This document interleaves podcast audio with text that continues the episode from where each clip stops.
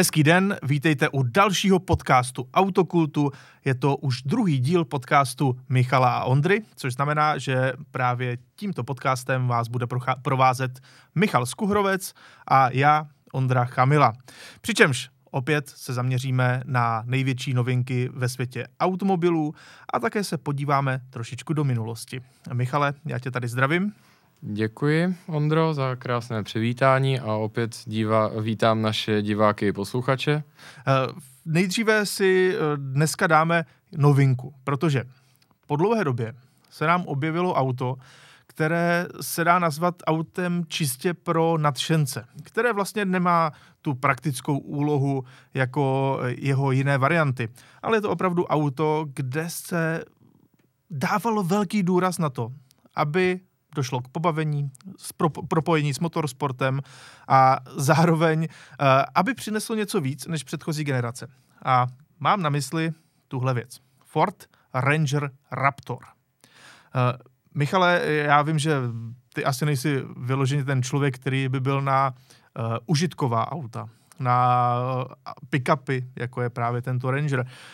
Nicméně zase vím, že auta, která jsou trošku zvýšená a terénní, tak rád používáš. Myslíš, že bys dokázal využít právě i takovýto pick-up, jako je Ranger Raptor? Takhle, přesně jak jsi uvedl, asi nejsem typická cílová skupina na tohle auto, ale jestli si něčeho vážím, tak je to hlavně pestrost na tom automobilovém trhu a auta, která jsou dělána pro nás, pro řidiče. A vlastně i sportovní automobilové disciplíny tak nejsou všechny jenom na okruhu a zpevněných tratích. Samozřejmě je to i rally a to nejenom ta evropská, na kterou jsme zvyklí my, ale například i soutěže právě pick-upů, takzvaných bahatraků a tak dále, které jsou populární například jak v severní, tak v jižní Americe, nebo právě kdekoliv po světě, kde jsou k tomu vhodné podmínky. Jestli si já sebe dovedu představit v tomto autě, kdybych se živil tím způsobem, že bych potřeboval převážet ta nějaká, řeknu, břemena, a to i terénem, mám k tomu zase až tak daleko, ale vyloženě v té pozici taky nejsem, určitě bych si do něj sedl velice rád, protože skutečně ne všechno, co nás má pobavit, tak nutně potřebuje lepivé pneumatiky a přítlak.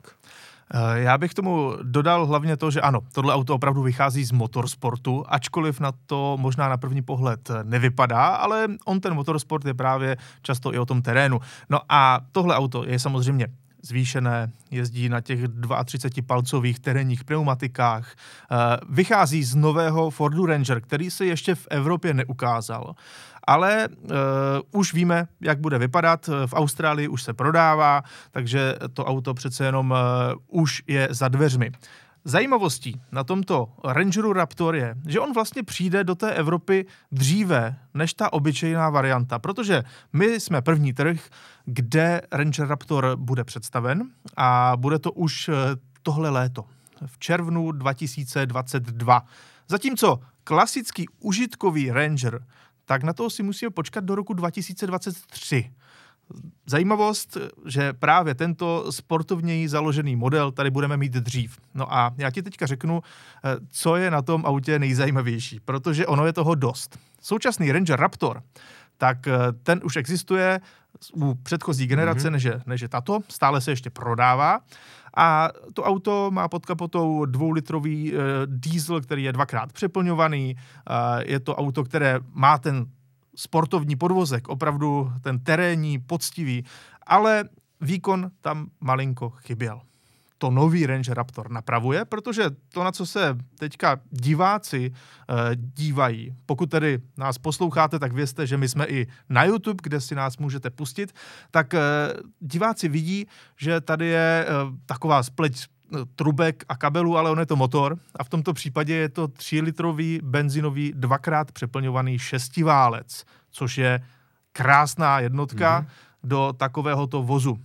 Výkonové parametry 288 koní a 491 Nm.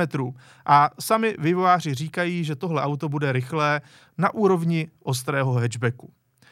Nevím, jestli to teda nemysleli spíše o australské verzi, protože australská verze, jak už to tak bývá, Evropa je zužovaná emisními normami, v Austrálii to takové není. Australská verze bude mít 391 koní, tedy o více než 100 navíc oproti té naší evropské variantě. Nuže, ovšem, to byl motor, ten je na tom zásadní. Důležité ale je rovněž ten podvozek a systém pohonu všech kol. Víš asi, jak vypadá běžný pick-up, máš zadokolku, přiřadíš si čtyřkolku. Tady je to naopak. To auto má stálý pohon všech kol, ale nechybí mu ani ta možnost přepnout si na čistou zadokolku. Což pokud asi taky tušíš, že když se jezdí ty terénní závody, tak ne všechny auta jsou nutně čtyřkolky. Pro některý typ závodů je vlastně ten pohon zadních kol i vhodnější. A tady právě u nového Rangeru Raptor si můžete střídat, jestli to bude čtyřkolka nebo zadokolka. A jsou tady ještě navíc dvě uzávěrky diferenciálu předního a zadního.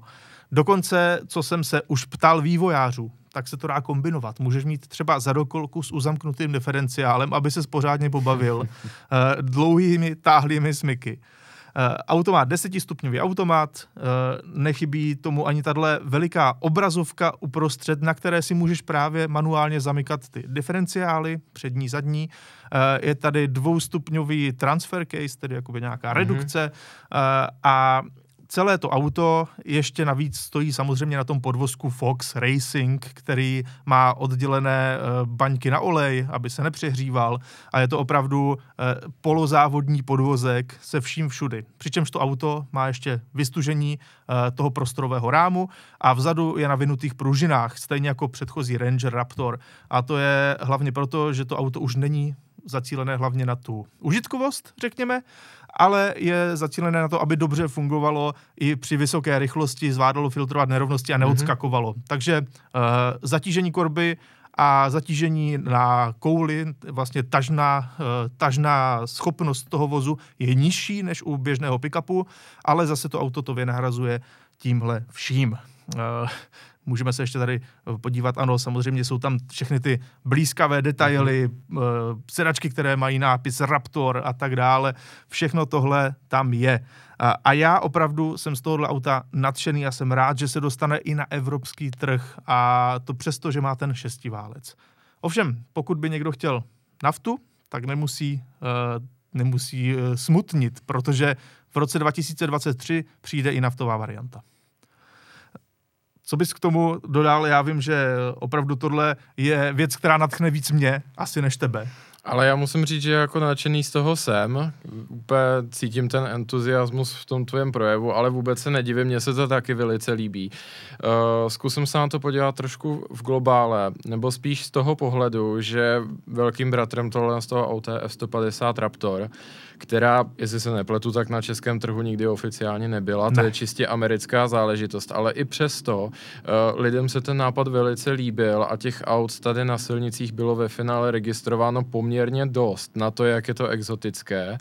A v tomhle to vidím jako úžasné, zejména v tom ohledu, že F-150 tady působí poměrně nepatřičně, protože to auto už je prostě příliš velké, příliš široké, všude překáží, což i limituje ty možnosti toho, řekněme, vodit to auto v rychlosti po okreskách, po polních cestách a tak dále. Ano. Tudíž ta odvaha Fordu stvořit sportovně terénně orientovaný pick-up v té menší karoserii, která právě pasuje i více nám, Evropanům, kteří máme silnice, řekl bych tak, o dobrou polovinu uší než Amerika, ano. Tak já to vítám a upřímně si myslím, že to bude velice, velice zajímavé auto. Konec konců ten trend, řekněme, rychlých offroadů se nám tady poněkud rozmohl, že ano, protože i v minulých vysíláních, to už bude víc jak půl rok zpátky, tak si báznil o V8 Defenderu.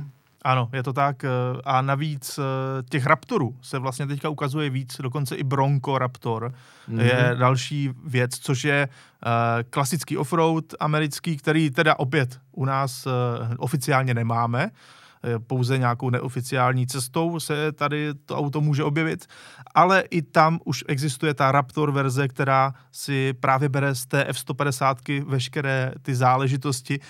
Motorově je to také šestiválec, stejně právě jak F-150 i tento menší Ranger. A to mi přijde úžasné a právě je to auto, které je jak tento Bronco, tak právě tento Ranger, tak to jsou auta, která jsou opravdu vyloženě pro nadšence, pro lidi, které to auto má bavit, má to být něčím zajímavé. Jo, je tam 7 jízdních režimů, je tam prostě plno věcí, o kterých jsem ani nemluvil, myslím si, že i klapkový výfuk a podobné záležitosti. To auto, když bylo prezentováno na úvodním videu, tak jelo na letišti, kde stálo letadlo a mezi koly vlastně driftovalo opravdu na suchu, takže tam ten výkon určitě bude. Takže já jsem z toho nadšen v tomto ohledu, že i v této těžké době se objeví auto vyloženě pro radost. Hlavně nejenom těžké době, ale řeknu i trošku přeregulované době. Tady bych si dovolil jednu poznámku. Není tomu tak dlouho, vlastně před pár dny doslova, tak jsem poslouchal podcast s Jostem Capitem, což je persona opravdu jako neuvěřitelného životopisu. Dneska šéfuje F1 týmu Williams, už řekněme v pokročilém věku, ale byl taky účasten vlastně zrodu globálního motorsportu Fordu, to můžeme datovat nějakých 6-7 let zpátky, vzpomeneme si na nový Focus RS, na Fiestu, VRC, videáky na bloka a tak podobně. A tehdy vlastně vzniknul i ten původní nápad na F-150 Raptor, kdy on popisoval, že to skutečně byl takový ten sklepový projekt, že původně o tom představenstvo úplně nevědělo a nechtěli jim to říkat, že spíš se snažili až posléze tím prototypem přesvědčit a že tam narazili na jeden velký problém. Samozřejmě dneska je všechno taky otázka práva a odpovědnosti vůči spotřebiteli a hlavně záruk. Tohle auto bychom si měli cenit a řeknu, když bychom si ho třeba i koupili, tak být jako maličko schovývavý vůči té značce, protože oni tím jdou do extrémního rizika. První otázka představenstva, jak popisuje Capito ve svých vzpomínkách, byla: představili jste tady trak, který vypadá jako takzvaný trophy trak, neboli ten závodní americký pick-up, který má neuvěřitelné zdvihy. My tam dokonce jako vidíme právě ty tlumy čestou oddělenou nádobkou. A co teď? Když s tím my vlastně toho zákazníka vedeme k tomu, aby s tím autem skočil, ale my ho nemůžeme zároveň vyrobit tak, aby na záruku přežil úplně jakýkoliv i špatně provedený skok. A právě Jost Capito říkal, no ale pojďme to zkusit, pojďme jako víc v ty lidi věřit.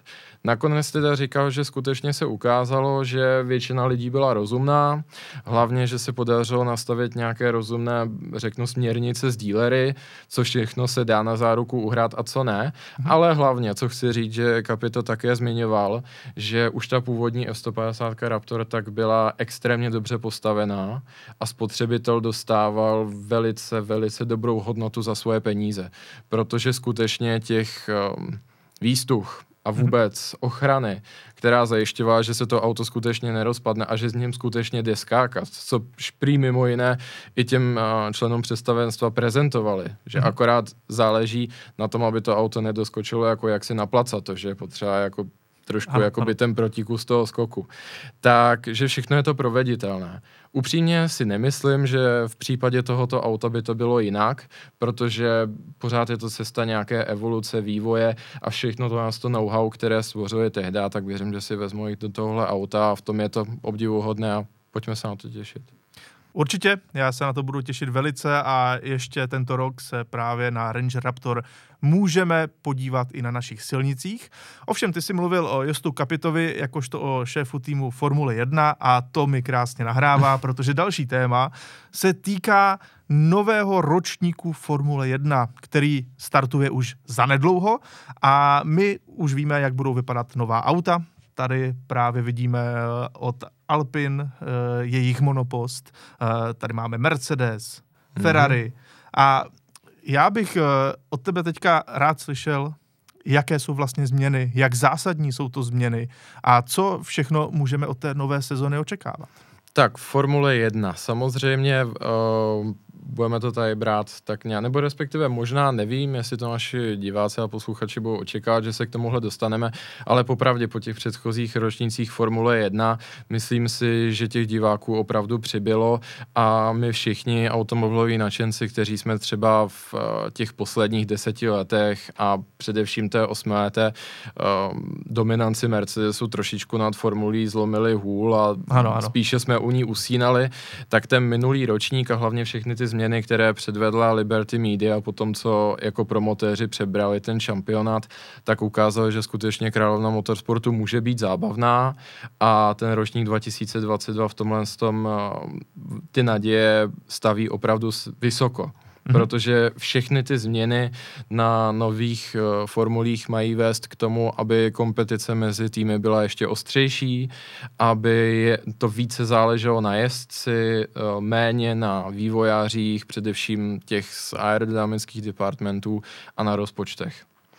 Těch změn je opravdu hodně, ale minimálně se pojďme podívat na to, co můžeme pozorovat na těch autech, která subjektivně si dovolím říct, že jsou opravdu líbivá. Ano, ty tvary, myslím si, že to šlo dopředu.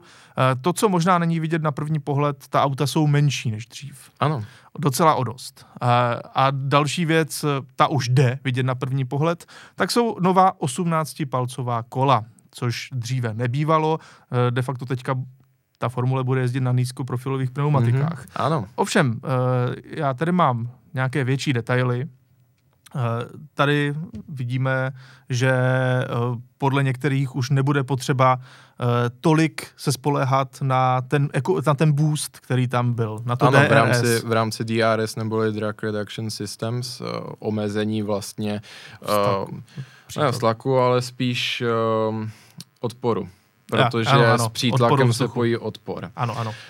Nicméně, obecně vzato, ten cíl, který si Formule 1 vytyčila, respektive FIA, a dlužno dodat, že oni jaksi nevaří z vody. Sama FIA a F1 má svoji vlastní konstrukční kancelář, která prezumuje, co všechno týmy jsou schopny v rámci toho svého vývoje provést. Podle toho se píší ta pravidla. Dneska se skutečně nepíší pravidla jenom podle knížky a teorie, ale skutečně se to všechno zkouší a sám promotér a F1 tak má svůj vlastní super spočítač, na kterém běží ty simulace a zkouší, co všechno ten týmu mohou dovolit a nemohou dovolit. Obecně za to ten cíl číslo 1 je tedy redukce onoho takzvaného špinavého vzduchu za autem. To je fenomén, který se vyvinul v těch posledních letech. Gradovalo to vlastně až do toho současného, nebo respektive ročníku 2021, kdy ta auta neustále dostávala se na nové úrovně aerodynamické efektivity a hlavně přítlaku, který chceme, aby to auto drželo na zemi a šlo projíždět zatáčky ještě rychleji.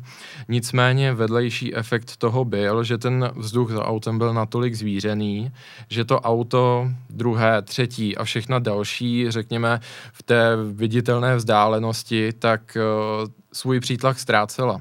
Tudíž efektivně se za tím autem nešlo udržet a když se za nikým nemůžete udržet, jako také chcete předjet, že ano.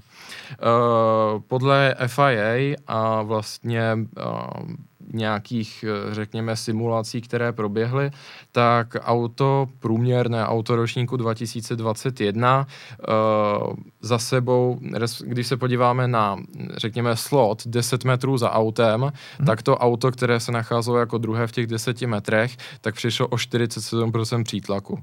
To je neuvěřitelné. V ten moment je to úplně jiné auto. Všechna ta nová pravidla a omezení, ale naopak jako i různé možnosti, které FIA v tom rulebooku dala týmům, tak by měla výsledkem dosáhnout ztráty 18% na 10 metrech toho přítlaku. Což je tedy méně než polovina, to je podstatně lepší. Ano. Takže očekávejme v tomhle tom, že by závodění mělo být atraktivnější. A konečně, v čem jsou ty změny? Jednak je to zadní křídlo, kdo vidí tu videoverzi, tak teďka se může kochat tím obrázkem, co zde máme na televizi. Jednak je to tvar toho křídla, který je jaksi z boku obloukově tvarovaný, dalo by se říct ano. Zaoblený, skutečně tak, nejsou to ty přísné pravé úhly, které jsme viděli doteďka. Má to jeden prostý důvod, ty týmy si to nevymysleli, vychází to právě z té příručky a pravidel. Jde o to, že většinu toho vzduchu, kde se generuje přítlak vzadu na monopostu Formule 1, tak je odhozena nahoru, ale u těch předchozích monopostů tak velká část byla odhazována i do boku a tam právě tím vířením vznikala velká část onoho špinavého vzduchu. Toto, řeknu, zakulacené křídlo, tak má za cíl, aby ten vzduch, který je odhazován do boku, tak se spíše přidal k těm tokům, které jdou nahoru. Mm-hmm. Tudíž experti popisují vlastně ten stín za tím autem, aerodynamický stín, jako jakousi houbu. Je to mnohem efektivnější v tom ohledu právě, že zde dochází k oné redukci ztráty přítlaku toho auta, které pronásleduje vzadu. Stejně tak, z podobného důvodu jsou zde i křidelka nad předními koly a vlastně přední křídlo celkově, jak je tvarované. Zde právě na krásné ilustraci od Giorgia Pioli můžeme vidět ony poměrně vysoké boční ploutve na tom předním křídle. To je právě ono, o čem mluvím. To všechno má za cíl omezit víření, které jde od předních kol, nebo respektive dosáhnout jakéhosi kompromisu, kdy je potřeba nějakým způsobem stínit ta přední kola a trošičku tam uklidnit ty víry, protože přední kola monopostu Formule 1 tvoří majoritu takzvané čelní plochy, což je něco, čeho se každý aerodynamik chce zbavit, jasně, aby nevznikal zbytečný odpor. Ale zároveň ta přední kola mohou být taky neuvěřitelně silný instrument, jak posílat ten tok toho vzduchu na zadní křídlo a dále zvyšovat ten přítlak, což ale všechno vede k tomu té extrémní tvorbě onoho špinavého vzduchu. Takže právě ta nová přední křídla, která, dlužno dodat, na těch monopostech jsou extrémně rozdílná od týmu k týmu, co jsme teďka z těch představání viděli. A hlavně ty vlastně, když tak řekneme, blatníky, ale oni jsou to spíše křidelka nad předními koly, ta jsou dokonce přikázaná, ta tam být musí, ta právě vedou, tady je máme označena žlutě, ta právě vedou k tomu redukci víření. To je právě nikoli, co ten monopost zrychluje a pomáhá tomu aerodynamikovi, ale to je spíš jedna z těch přítěží, kterou FIA nutně vynucuje a aerodynamik se s tím musí nějakým způsobem porvat. Další otázka, byť tady nebudeme zabíhat do až takového detailu, protože to by bylo na hodiny a hodiny diskuzí a v mezičase bychom si mohli jít pro doktorát na ČVUT, tak je otázka zavěšení. Ano. Proč to nicméně tady zmiňujeme je, že, a to bude extrémně zajímavé pozorovat, obzvlášť v těch prvních velkých cenách, a je to, na co se opravdu těším. Vždycky po velké změně pravidel, tak ten první ročník je extrémně zábavný, protože ta auta si nejsou podobná. Ano, ten vývoj probíhá uvnitř těch kanceláří utajeně. Každá automobilka se snaží neprozradit ani slovo o tom jeho technickém řešení a oni neví, jak co zatím funguje na trati. Zkouší to na těch simulacích, ale úplně jistě to neví. Tím pádem vzniknou auta, která si nejsou tolik podobná a je tam ten prostor pro tu inovaci, pro to vyzkoušet něco nového.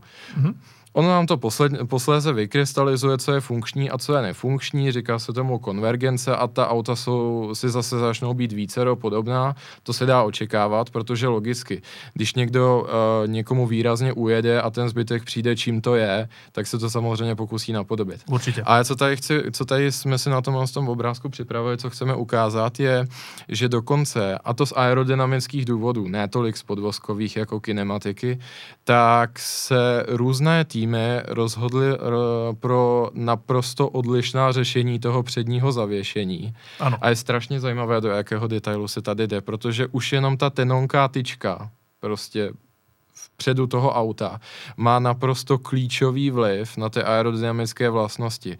Hlavně na ten tok onoho vzduchu kolem auta. Právě tady vidíme, zdali se jedná o takzvané pullrod nebo pushrod. Obě dva jsou to systémy zavěšení nezávislého s pružinami, nebo respektive s tlumením, které je umístěno uvnitř karosérie. Podobné pushrod má třeba Carrera GT z těch silničních aut, anebo ano, obecně ano. Za to tyto supersporty KTM Crossbow má taky pushrod. Určitě. Nicméně většina pole se rozhodla pod ten pushrod, ale třeba McLaren se rozhodl pro onem pullrod, který právě na tom obrázku zde máme nalevo. A tam chybí vlastně jedna z těch tyčí zavěšení, která vede nahoru a ta asi hraje tu zásadní roli v té aerodynamice. Přesně tak, hlavně tady můžeme vidět, tady nám autor tohle z toho obrázku i naznačil, k čemu to vede, protože na té pravé straně, kde je ten pushrod, tak vidíme, jak to malinko překáží tomu sání, kterému se říká sidepod, nebo respektive tady je jako otevření toho sidepodu. Když to na straně toho půrodu, tak vidíme, jak se vlastně nádherně to přední zavěšení tomu sání zcela vyhýbá. A navíc to sání teda v tom případě může být i menší, což může mít taky pozitivní vliv na aerodynamiku. Určitě. Obecně vzato ty různé modely sání a toho sidepodu, na to tam máme taky ilustraci, tak je zajímavé, jak moc se ty formule liší. Ku příkladu, když bychom si postavili vedle sebe Ferrari a Mercedes-Benz, tak zjistíme, že to jsou doslova desítky centimetrů rozdílu, kde to boční sání začíná a kde končí. Tady to právě vidíme, zde jsou ta auta srovnaná ve měřítku, opět jakoby obrazově, pro posluchače se to pokusím vykreslit co nejbarvitěji i slovem. Máme nad sebou dva monoposty, jsou zhruba stejně dlouhé, je mimochodem, jak si říkal, že se pro letošek zkracují, dá se to vítat, protože málo kdo z nás si to uvědomuje na těch obrazovkách. A minulý rok v Maďarsku, když jsem viděl Formule 1 naživo, tak mě úplně šokovalo, jak neuvěřitelně je to dlouhé. Já jsem si musel dohledat ta konkrétní technická data. A zrovna Ferrari tak bylo 6,25 metru dlouhé. Ano, takže to už je taková limuzína se vším všudy, Maybach 63. Já myslím že prodloužený sedmičkový bavorák má asi 540. Tak, přesně tak. Takže nějak. Tohle je ještě o metr delší než prodloužený sedmičkový bavorák. Což je opravdu extrémní. Ano, extrémně velká věc a to potom na ty užší tratě už je asi i problém naskládat takto velká auta. Právě, takže myslím si, že obecně to závodění bude zajímavější díky tomu, že ta auta jsou menší a právě teda konečně, abychom si ještě řekli u tohle obrázku, tady vidíme ty obrovské rozdíly právě v šířce toho bočního aerodynamického vedení, vlastně těch boků samotného monokoku. Ty rozdíly, jak říkám, jsou to až desítky centimetrů, kde Ferrari si jde pro ten vzduch skoro až za to přední kolo, tam, kde začíná nos, tak Mercedes dlouho nic nemá a to sání začíná až, řeknu, v polovině onoho výřezu pro pilota. Tak, a ještě, což je extrémní rozdíl. Ještě můžeme vidět, že vlastně jsou i jinak vůči tomu potom posazená kola, že když si člověk vezme, tak de facto Ferrari má v rámci toho vozu ta přední kola posunutá více dozadu, byť ono to je samozřejmě spíše opticky, a McLaren zase více dopředu. Je to zajímavé, jak se teď ty monoposty budou od sebe velmi lišit. Skutečně. A vlastně tyhle rozdíly na vršku těch vozů jsou možné kvůli jedné podstatné změně pravidel. Dříve nebyla dovolená takzvaná tvarovaná podlaha po celé délce vozu, kdežto dnes při těch současných pravidlech tak je to vlastně ústupek Formule 1 a FIA týmům, protože samozřejmě nelze se vrátit do dřevní doby a odevzdat úplně veškerý ten přítlak, takže právě ta cesta, kterou se vývoj a vůbec monoposty uvíjejí a uvíjet budou, bude, že toliko vlastně negenerujeme ten přítlak na povrchu, na ten vnějšku těch aut, spíš jako tam té podlaze. A to je právě ten důvod, proč třeba ty boky těch monopostů jsou tak různě jiné, protože to, co my tady nevidíme, nebo vidíme hůř, jsou ty černé podlahy, kde se to výrazně kompenzuje těmi podlahami, protože právě ty monoposty, které mají delší ty sidepody, tak mají obvykle i delší to spodní sání, ty náběry vzduchu do těch tunelů, které se nacházejí na podlaze, nebo respektive v ní. A tady se právě generují ty velké designové rozdíly. Takže obecně vzato nejsou stále dovolené takzvané ty sukínky, jako měly monoposty v 80. letech, protože to se už tehdy vyzkoušelo, že by bylo životu nebezpečné, ale podlahy tvarované po celé délce vozu, což je obrovský generátor přítlaku, to dovolené je a bude to i podporované. Tam bude ta cesta té aerodynamiky. Další změna je přechod na 18-palcová kola.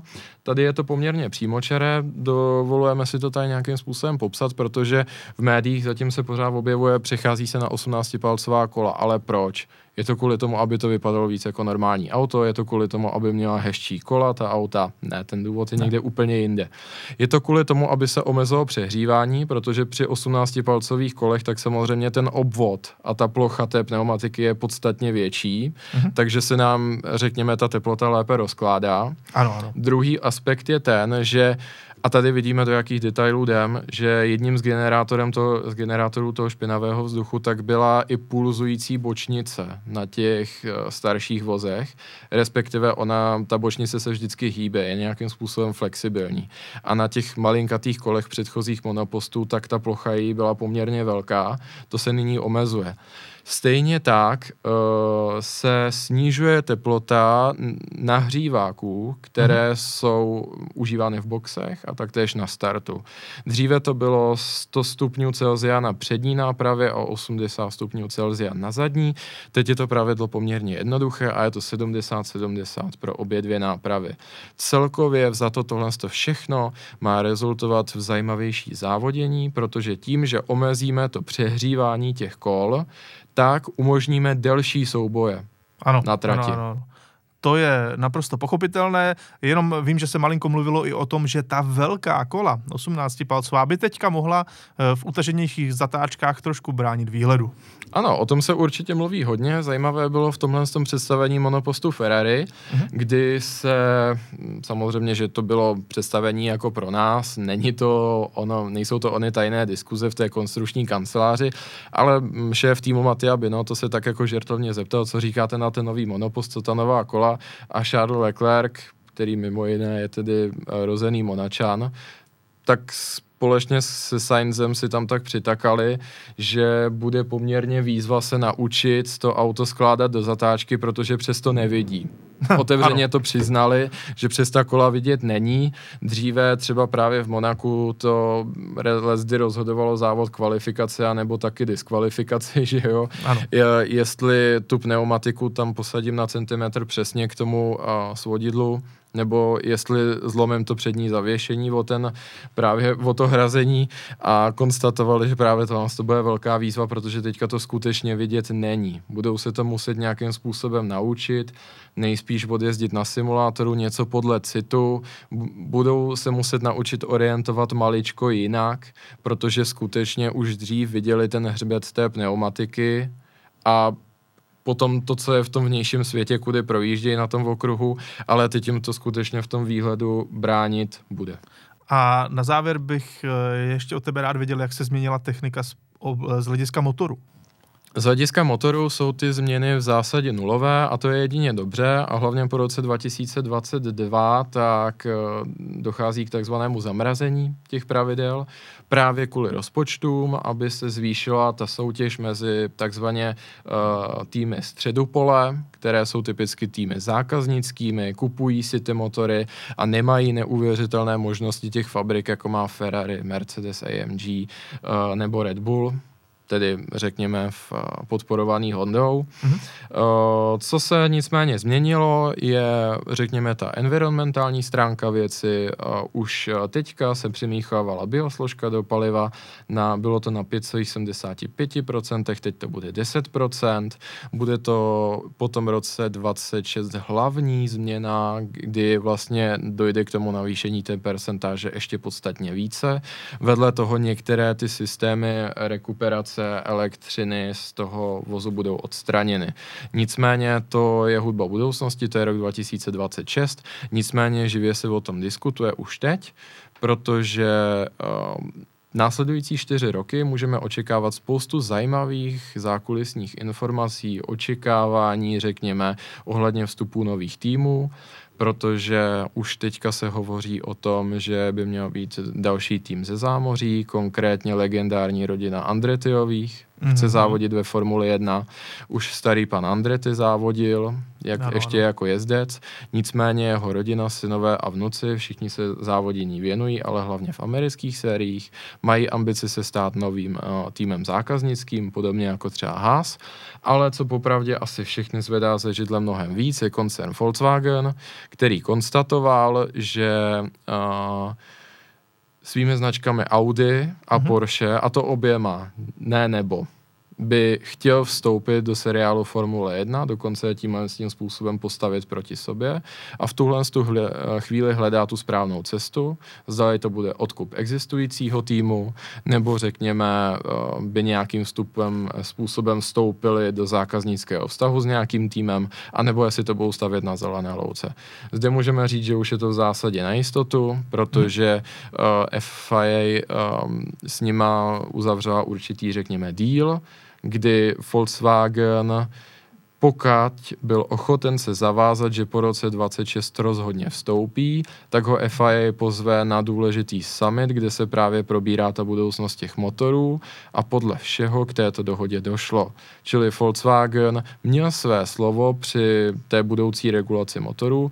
Oni se konkrétně brali o to, aby tam byla vyhozena rekuperační jednotka, která je ve výfukovém potrubí, neboli dalo by se tomu říkat elektrické turbo, akorát, že funguje opačně. A FIA vůči tomu zase chtěla ten závazek, že skutečně přinesou novou krev, nové peníze a nové týmy do Formule 1. No a konečně pro ten rok 2022 maličko se nám taky mění formát závodění. Ano. Podle všeho nás čekají 3 sprintové závody, konkrétně v Imole, na Red Bull Ringu a Interlagos v Brazílii. Nicméně po velké vlně nevole a já se k tomu přidávám, nebylo to úplně šťastné, tak vítěz sprintu bere 8 bodů, ale nebere pole position v závodě. Je to jedna věc, která se ukázala být je tradicí, na kterou jsou prostě všichni zvyklí, protože upřímně, řekněme si, je to spravedlivé, aby ten, kdo má prostě nejtvrdší ramena v tom poměrně krátkém sprintovém závodě zároveň posléze startoval jako první. Teď konec konců historie Formule 1 je protknutá těmi legendárními soupeřeními typů pilotů, kdy jeden je prostě naprosto dokonalý analytický pilot, který vždycky zajede perfektně tu kvalifikaci, ale pak je třeba trošku nervák v závodě, anebo sem tam vyrobí nějakou chybu. A naopak jsou ti, kteří třeba i kvůli těm nervům, tak neumí úplně tu kvalifikaci, ale pak se umí protloust tím polem v tom závodě. A o tohle kdyby ty sprintové závody prorůstaly čím dál víc a vlastně pole position byla vždycky pro vítěze, tak o tohle všechno bychom přišli.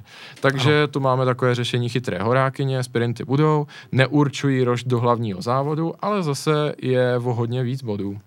Ano, takže klasická kvalifikace nám zůstává a pořád bude určovat toho prvního na startovním roštu. No a ještě, Michale, takhle na závěr poslední téma, to je téma, které je podle mě tobě blízké a já bych se právě chtěl zeptat tebe jakožto majitele vozu na několik údajů. Budeme se bavit o Lancia Deltě Integrále. Což tady, pokud se díváte na fotkách, tak tady je Delta Integrale z limitované edice Giallo Ginestra, tady je limitovaná edice Martini. Jsou to všechna ta auta, která dneska by se dala označit jako svatý grál těch sběratelů. Ale Delta Integrale je přece jenom auto, které je o něčem trošku jiném. Je to auto, které vychází z rally. Mělo tu neuvěřitelnou sérii vítězství v mistrovství světa v rally. Je to auto, které, jak už jsme říkali u toho Fordu Ranger Raptor, tak je taky dělané de facto na všechny typy silnic. Je to opravdu i mimo cesty vlastně svým způsobem. Je to auto, které je naprostá živoucí legenda. A nemusí to být vždycky tyhle silné široké delty integrále z těch posledních let. Nebo tady dokonce vidíme kabriolet po panu Anělim, který byl jediný na světě. Protože já vím, že ty jsi majitel delty integrále, ale zvolil si takovou to variantu, 8ventilovou, tu původní, takovou řekněme, ne tolik halo auto, ale auto, které vlastně má nějakou tu historii. A tedy řekni mi, jak jsi k tomu přišel? Za prvé, že si chceš pořídit Deltu Integrále. A za druhé, proč zrovna tuhle? No, je to něco extrémně zajímavého, když to tak řeknu. Pokusím se to tady, řekněme, shrnout z toho tu smetanu, protože o tomhle tom by se dalo hovořit hodiny a hodiny. Já určitě si myslím, že k Deltě Integrále se ještě v budoucnu vrátíme. Dneska právě bych to chtěl směřovat jenom na ohled té konkrétní osmiventilové varianty, kterou ty vlastníš. Obecně vzato youngtimery jdou do módy. Je to nějakým způsobem vývoj, který tady se pozorovat vlastně už od roku 2010. Ta špička byl, řekněme, rok 2016-17. Teď bych řekl, že zase se ten, řeknu, jakoby tržní a populární hrot vrací. Jak jsem vůbec na to přišel, že bych chtěl Deltu Integrále? Popravdě je to docela zvláštní, protože v dětství jsem o tom autě úplně nesnil. Nebylo to jedno z aut, které jsem si představoval, že bych někdy chtěl mít jako dítě. I vzhledem k tomu, kdy jsem se narodil, tak jsem spíš spadal do té doby, která fandila Tommy McKinnemu na Evo 5, Evo 6, Mitsubishi. Ano. Ale později v životě, jak jsem tak nějak začal víc a víc propadat automotivu a vůbec jako lásce k autům, tak člověk začne objevovat různé ty technologické finesy, specialitky a tak dále. A tohle z toho všechno mě na tak nějak víc a víc ve mně probouzelo lásku k autům italským a tím jejich neuvěřitelným technickým řešením. Někdy to bylo pionýrství slepých uliček, někdy to bylo vyloženě něco geniálního. Lancia Delta Integrale spadá spíš, řekl bych, do té škatulky těch geniálních konstruktérských řešení. Bylo to o tom i, že třeba později člověk hraje, řeknu, hry na PlayStationu, WRC nebo vůbec ty rallyové, zde se samozřejmě Delta a i ostatní závodní lančie vyskytují. Co se týče vlastně, proč jsem začal mít rád lanči, tak si tady půjčím citát od Jeremyho Clarksona, byť řekněme neúplně přesný, ale děl následující. Alfa Romeo je pro milovníka aut něco jako lehká erotika. Jako všichni to mají rádi a je to obecně vzato tak nějak akceptované a jako asi vás to úplně nepřekvapí. Ano. Ale jako Lancia to už je opravdu pro fajnšmekry. To jsou jako úplně ty největší speciality, leskdy za hranou toho, co je pro běžného člověka jako zkousnutelné. Takový fetiš. Jo, doslova. Já myslím, že dokonce tohle slovo použil. Ano. Protože právě někdy to absolutně nefungovalo, ale někdy to fungovalo neuvěřitelně. A Lancia Delta Integrale je právě ten případ, kdy to fungovalo neuvěřitelně, protože je to nejúspěšnější rally auto na světě. Ano. 6 titulů za sebou. Ano. A mám tady i to ten konkrétní počet výher. Je to, myslím, že to bylo 74. Byť ono záleží taky podle jakých... Jo, tak 46 WRC vítězství. Nicméně ano, ono to bylo podstatně víc, protože jsou i různé jako důležité regionální šampionáty a tak dále. A hlavně zajímavá je i vlastně ta geneze toho auta. Původní design od Giugiara, a kdo to vidí obrazově, dovede si představit. Pro vás ostatní asi víte, jak vypadá Integrále. Možná vám trošku připomíná Škodu Favorit, že ano, no ono je to pravda, protože Škodovka si objednala u Giugiara i Favorita a právě tento designer měl jaksi jasnou představu o tom, jakým způsobem měl vypadat hatchback a hlavně ta jeho hlavní teze, že kulaté tvary jsou zbytečné. Jednou se ho jeden novinář nebo novinář, vlastně odborník z hlediska průmyslového designu zeptal, proč proč se vám nelíbí kulaté tvary? Budete je někdy dělat, jako přijdou vám v pořádku? A on odpověděl prostě ne. Jenom ne. A pak půl minuty na toho reportéra zíral. To je asi tak jeho vztah prostě Giugiara k tomu, proč designuje ta auta, designoval tím způsobem, jakým tak činil. Původní design Delty je z roku 79. Byl to rodinný hatchback, řekněme takový prostě užitečný rodinný hatchback pro italskou či evropskou domácnost. Nicméně později prodeje začaly uvadat. Bylo to proto, protože to bylo poměrně průměrné auto. Mm-hmm. A později v tom výrobním cyklu, tak to zkrátka už nebylo tak atraktivní. Nicméně Lancia se rozhodla, že by s tím mohla něco dělat, protože viděli, jak neuvěřitelnou mediální pozornost na sebe strhává rally a tu fanouškovskou základnu. Vyzkoušeli to nejdříve ve skupině B, která tehdy ještě fungovala, a tak vznikla Delta S4. Pozor, ta nemá s Deltou Integrále nic společného.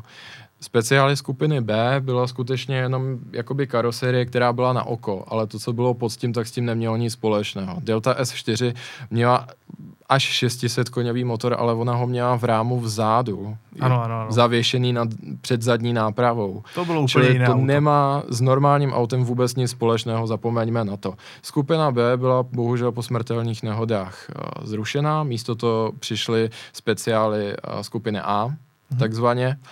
A s ním i právě Lancia Delta Integrale, respektive nejdříve HF 4-wheel drive turbo, což byl předstupeň Integrále, a to v roce 1987.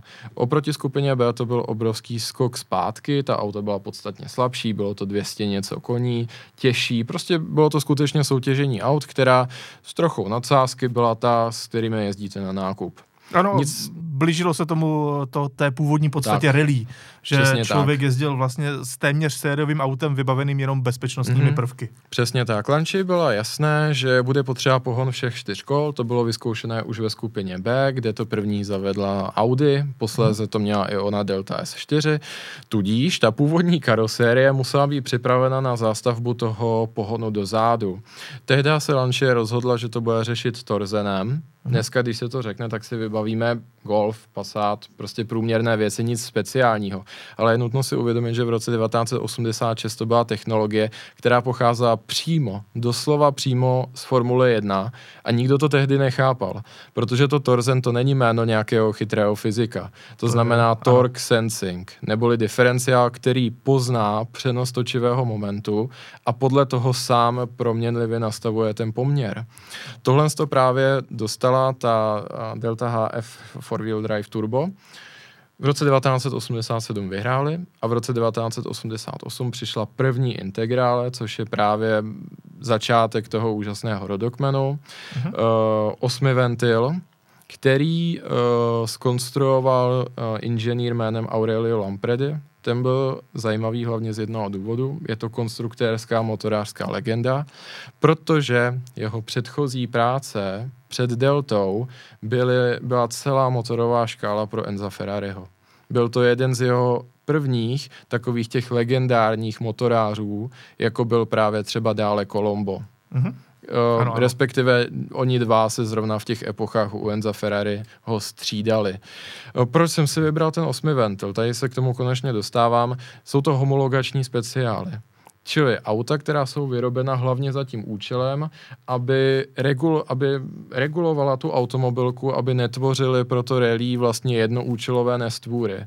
Ten zásadní princip té homologace, pro jistotu to tady řeknu, že spousta posluchačů určitě zná to slovíčko, ale třeba neví, co to znamená, je, že Mezinárodní automobilová federace vám řekne: můžete si dovolit takřka jakékoliv technické řešení, ale běžte, vyrobte těch aut třeba 5 000 a prodejte to. Tím je samozřejmě limituje, protože vyrobit 5 000 aut, které by byla nějaká, řekněme, 600 koněvá nestvůra, komplet z uhlíkového vlákna a tak dále, to by jeden exemplář stál 10 milionů, nikdo by si to nekoupil a tu automobilku by to zrujnovalo. Takže tohle je to poměrně jednoduché pravidlo, tu automobilku vždycky drží při zemi a nutí k tomu, aby použila nějaké, řekněme, civilní auto a skutečně tam byla pořád ta provázanost civilní auto, závodní auto, aby lidé to svoje auto, to, co si mohou koupit, poznávali i na těch závodních tratích, aby se nezacházelo do extrému. Právě ta původní 8ventilová Integrále byl ten hlavní homologační speciál, na základě kterého se stavily i všechny ty ostatní verze. Mezi první Deltou z toho roku 1989 a poslední Deltou Integrale Evoluzione 2, tak rozdíl v šířce pro zajímavost je 15 cm a 30%, co se týče celkového výkonu. Takže vlastně celý ten život toho auta je fascinující a ono se vyvíjelo až skoro do nerozeznatelné podoby od toho prvního. Ale ten 8ventil je takový velký milník, který odděluje to, co dříve byla ta užitková delta, která se blíží spíš favoritu, ano. a tomu, co je ten skutečný závodní speciál, který posléze napsal tu legendu. Nemluvě o tom, že spousta jak současníků, tak lidí, kteří dneska ta auta jezdí, krom teda mě, abych jako si tady nepřeříval jenom polívčičku, tak říká, že to auto je zajímavější i jízdně, a to z jednoho prostého důvodu. Ten 8ventil právě i díky tomu nižšímu počtu těch ventilů, tak nemá tak lineární křivku toho výkonu a hlavně má docela výrazně větší turbo než ty pozdější 16 ventily. Takže ten projev toho výkonu je skutečně takový, že 2000 otáček, nic se neděje, 3000 otáček, vůbec nic se neděje. Aha. A furt čekáte a jako pohybujete se naprosto, řeknu, jako takovým relaxovaným tempem Fabie a potom zhruba kolem 4500 otáček se to auto doslova zblázní a do těch 7000 to vyloženě jako násilím narazí, ten otáčkoměr. Takže v tomhle tom, kdo třeba z vás někdy měl dvoutaktní motocykl, tak je to tomu docela podobné. Prostě většinou to pole otáčkoměru se neděje nic a potom ta výkonová křivka doslova zešílí. V tom je to poměrně zábavné. Pokud byste tedy vy všichni chtěli, abychom se k tématu delty integrále, třeba o provozních nákladech, o tom, jak je těžké to auto udržet, jak je těžké sehnat náhradní díly, abychom se k tomu ještě v budoucnu vrátili, napište nám do komentářů třeba pod video na YouTube, kde nás najdete jako Autokult. Možná asi mnozí z vás to tam i sledujete, ale pokud ne, tak ti, co nás posloucháte, tak nás najdete právě tam.